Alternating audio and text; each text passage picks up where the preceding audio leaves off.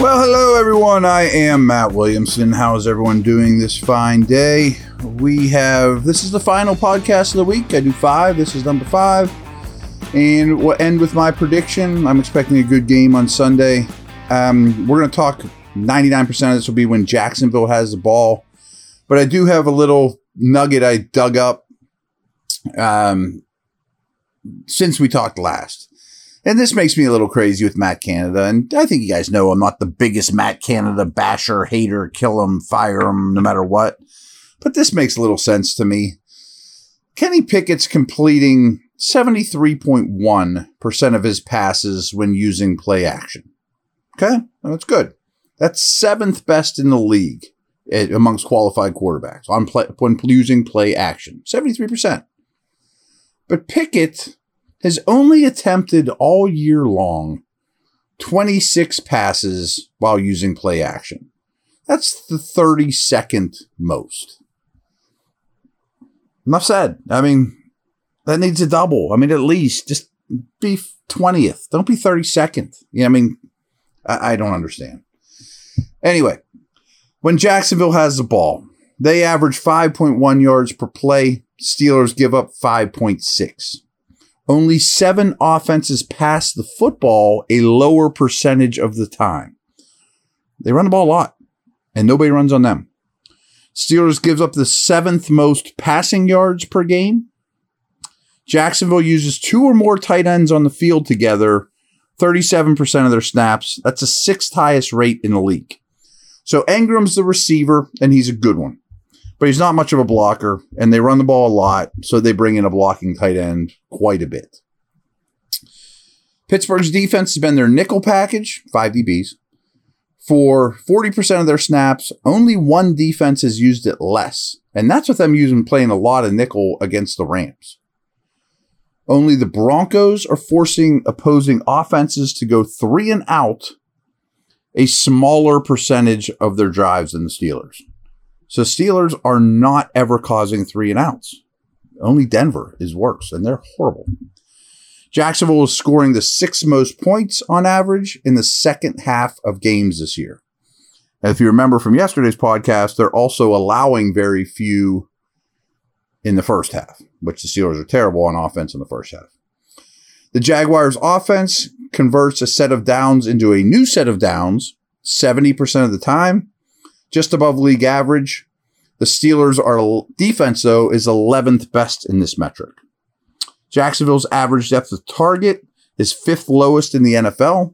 The ball comes out quick, and they don't throw deep. Only the Bengals are being targeted farther downfield, though, than the Steelers. So teams do throw deep against Steelers. The Browns are the only defense in the league with a better completion percentage allowed than Pittsburgh. So the Steelers' D gets targeted deep and very good completion percentage against. But the Steelers allow 7.4 yards per attempt, which is 25th. So you kind of get exactly where they're at, and that adds up. I mean, that's the kind of defense we've been seeing. Just under 40% of the passing yardage the Steelers have allowed has come after the catch. Only Arizona's a lower percentage. So they do a very good job of tackling the catch. Of all the quarterbacks that have attempted at least 100 passes, Lawrence's 2.17 seconds is the fastest time to throw. He gets it out quick, he's hard to sack, and they don't really drive the ball downfield. But his completion percentage on passes 20 or more yards downfield when they go there is 3rd best. He's dangerous. I mean, that's basically what you need to know. He's dangerous. The Jags have 4 pass catchers with at least 196 yards, receiving yards. Kirk, Ridley, Ingram, Etienne. And Zay Jones has hardly played. He's barely played. He hasn't played the last 2 games, and he's been hurt for much of the year. So those 4 who get the ball, and they're all dangerous. Ridley has 368 receiving yards this season. However, from week 2 until now, he averages just 44.5 receiving yards per game, and has only 19 catches over these past 6 games. This is frightening. But after Puka Nacua caught 8 passes for 154 yards, the combination of Brandon Ayuk, Amari Cooper, Devontae Adams, Nico Collins, Zay Flowers, and now Nacua have combined to catch 48 passes for 786 yards against the Steelers this year. A wide receiver facing the Steelers has caught at least 5 passes for at least 73 yards in every game. However, the Steelers did limit Cooper Kupp to just 2 catches for 29 yards last week. That was the worst output in a game Kupp has started and finished since 2020. Kirk is aligned in the slot for 2/3 of his snaps. Pittsburgh is allowing 9.0 yards per target to slot receivers, which ranks 27th. That's not good. Kirk's target share leads all Jaguars pass catchers. So he's really their one, mostly out of the slot. Steelers have struggled versus slot receivers. Evan Engram has 7 or more targets in 6 straight games and has at least 5 receptions in every game but one. He has run a route on 86 of the Jaguars' dropbacks, 86%, the 3rd highest percentage of tight ends. So when they drop back, Ingram goes out. It's basically what you need to know. That's why they use a blocking tight end. They will a lot in this game as well. But Steelers have only given up one touchdown to a tight end, and their completion percentage is 3rd best, and their yards per target is 7th best against tight ends. All right, I'm going to do a quick break here, as always. Be back in a moment with some more of these goodness.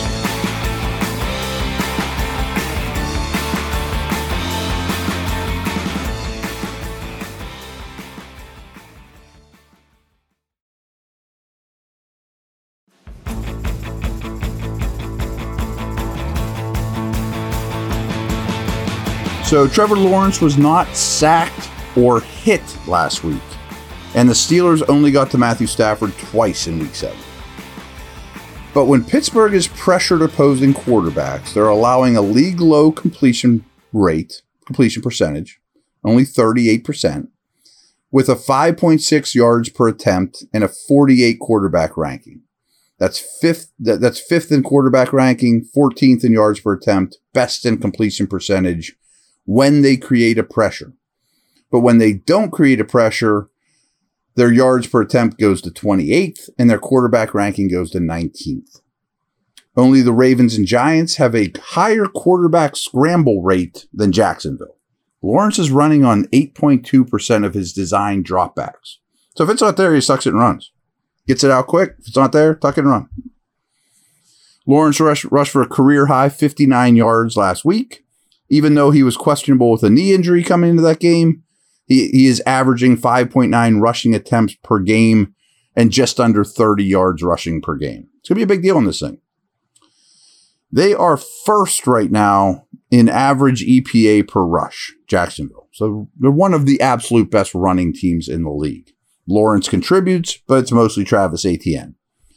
Etienne has 504 rushing yards through 7 games. That's 459 more yards on the ground than any other Jags running back.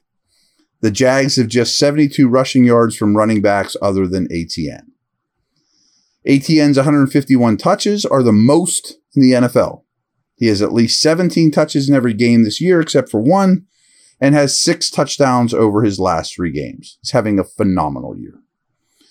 The Rams running backs, Royce Freeman and Darrell Henderson, combined to rush for 127 yards, but that was on 30 carries.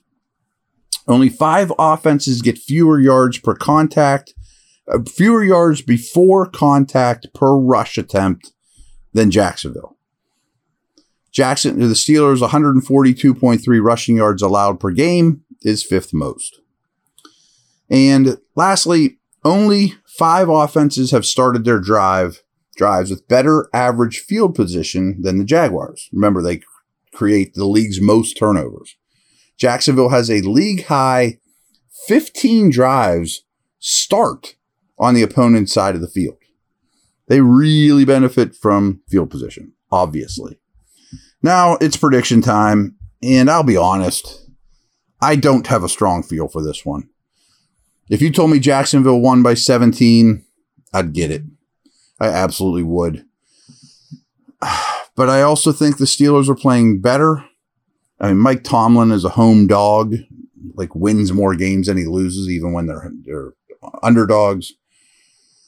I think I'm going with some points in this game. I expect Pickett and Pickens and Johnson to have success against a very bland coverage scheme and not a great secondary. I don't think the Steelers will run a lot. If they're to win this game, Kenny Pickett is going to have a good game, not by his standards, by NFL quarterback standards. Not sure I'm ready to jump into that deep end quite yet, but is this Jags team a 5-win-in-a-row type of juggernaut? I don't know about that either. But I am going to take Jacksonville in what is a pretty high-scoring game. I think Lawrence, Etienne, those guys are going to cause a lot of problems. I have Jacksonville 26, Pittsburgh 24. All right, I'll be back to wrap this thing up Sunday night. Over and out.